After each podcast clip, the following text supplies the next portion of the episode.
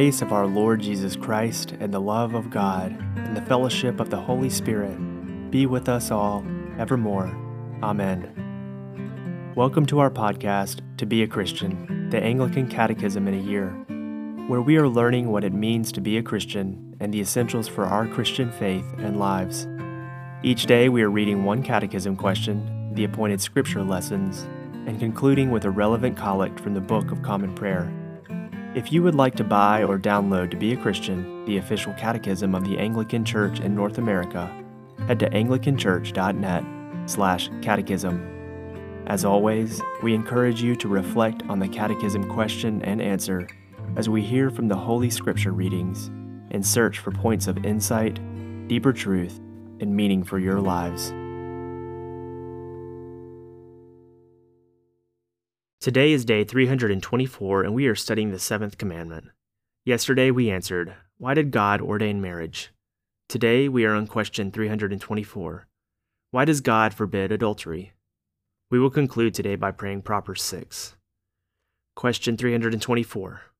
Why does God forbid adultery?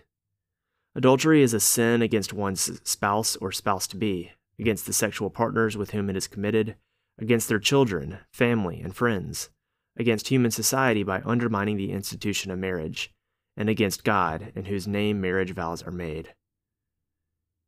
2 Samuel chapter 11 verse 2 through chapter 12 verse 14.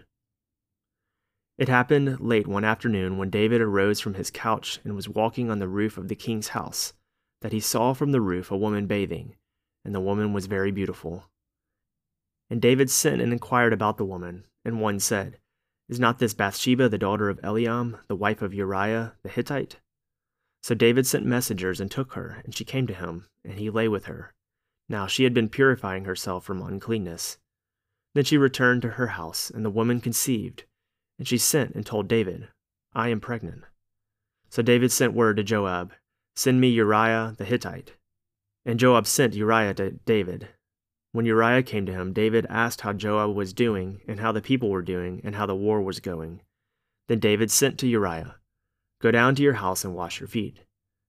And Uriah went out of the king's house, and there followed him a present from the king. But Uriah slept at the door of the king's house with all the servants of his lord, and did not go down to his house. When they told David, Uriah did not go down to his house, David said to Uriah, Have you not come from a journey? Why did you not go down to your house? Uriah said to David, The ark and Israel and Judah dwell in booths, and my lord Joab and the servants of my lord are camping in the open field. Shall I then go to my house to eat and to drink and to lie with my wife? As you live and as your soul lives, I will not do this thing. Then David said to Uriah, Remain here today also, and tomorrow I will send you back. So Uriah remained in Jerusalem that day and the next. And David invited him, and he ate in his presence and drank, so that he made him drunk. And in the evening he went out to lie on his couch with the servants of the Lord, but he did not go down to his house. In the morning, David wrote a letter to Joab and sent it by hand of Uriah. In the letter he wrote, Set Uriah in the forefront of the hardest fighting, and then draw back from him, that he may be struck down and die. And as Joab was besieging the city, he assigned Uriah to the place where he knew there were valiant men. And the men of the city came out and fought with Joab, and some of the servants of David among the people fell. Uriah the Hittite also died. Then Joab sent and told David all the news about the fighting, and he instructed the messenger When you have finished telling all the news about the fighting to the king, then if the king's anger arises, and if he says to you, Why did you go so near to the city and fight? Did you not know that they would shoot from the wall? Who killed Abimelech the son of Jerubbaal? Did not the woman cast an upper millstone on him from the wall so that he died in Thebez? Why did you go so near to the wall? Then you shall say, Your servant Uriah the Hittite is dead also. So the messenger went and came and told David all that Joab had sent him to tell. The messenger said to David, The men gained an advantage over us and came out against us over in the field, but we drove them back to the entrance of the gate. Then the archers shot at your servants from the wall. Then some of the king's servants are dead, and your servant Uriah the Hittite is dead also. David said to the messenger, Thus you shall say to Joab, Do not let this matter displease you, for the sword devours not one, and now another. Strengthen your attack against the city and overthrow it, and encourage him. When the wife of Uriah heard that Uriah her husband was dead, she lamented over her husband. And when the mourning was over, David sent and brought her to his house, and she became his wife and bore him a son. But the thing that David had done displeased the Lord. Nathan rebukes David. And the Lord sent Nathan to David. He came to him and said to him, There were two men in a certain city, the one rich and the other poor. The rich man had many flocks and herds, but the poor man had nothing but a little ewe lamb, which he had brought. And he brought it up, and he grew up with him and with his children. It used to eat of his morsel and drink from its cup and lie in his arms, and it was like a daughter to him. Now there came a traveler to the rich man, and he was unwilling to take of his own flock or herd to prepare for the guest who had come to him. But he took the poor man's lamb and prepared it for the man who had come to him. Then David's anger was greatly kindled against the man, and he said to Nathan, As the Lord lives, the man who has done this deserves to die, and he shall restore the lamb fourfold, because he did this thing, and because he had no pity. Nathan said to David, You are the man.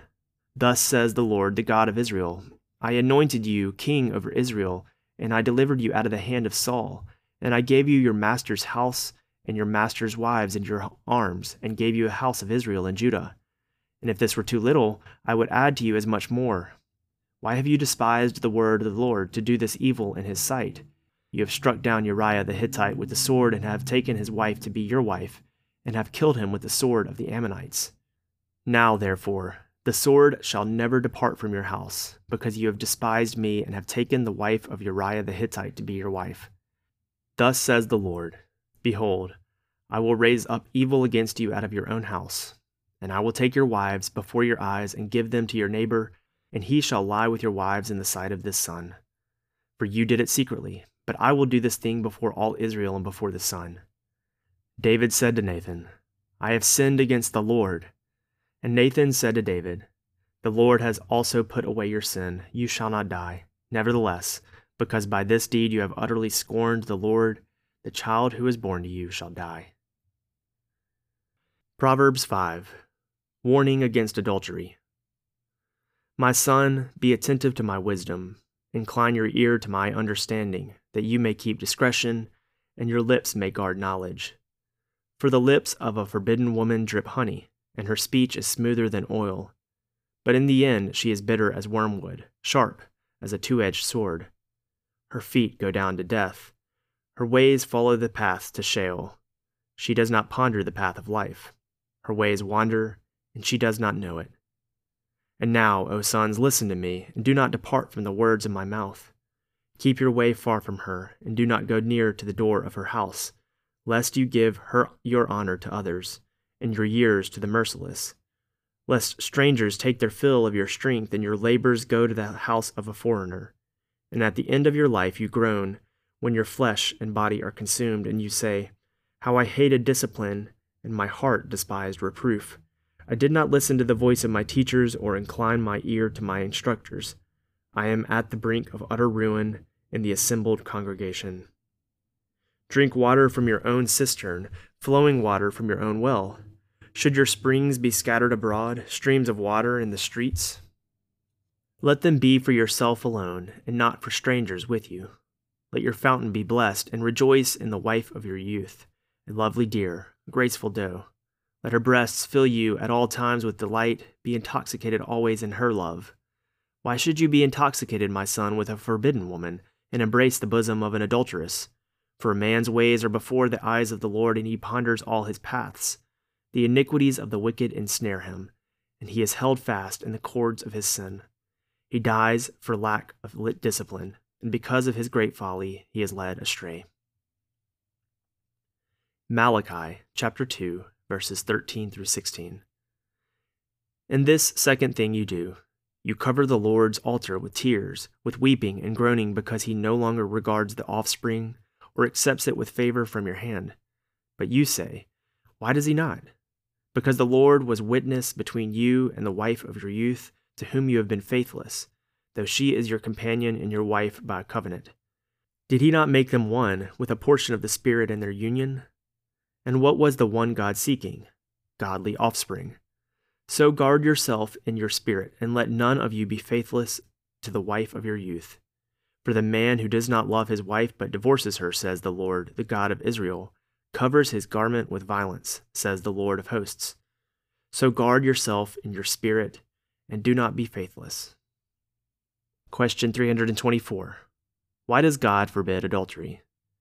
Adultery is a sin against one's spouse or spouse to be, against the sexual partners with whom it is committed, against their children, family, and friends, against human society by undermining the institution of marriage, and against God, in whose name marriage vows are made. Proper 6. O Lord, from whom all good proceeds, grant us the inspiration of your Holy Spirit, that we may always think those things that are good, and by your merciful guidance may accomplish the same through Jesus Christ our Lord, who lives and reigns with you in the Holy Spirit, one God, for ever and ever. Amen.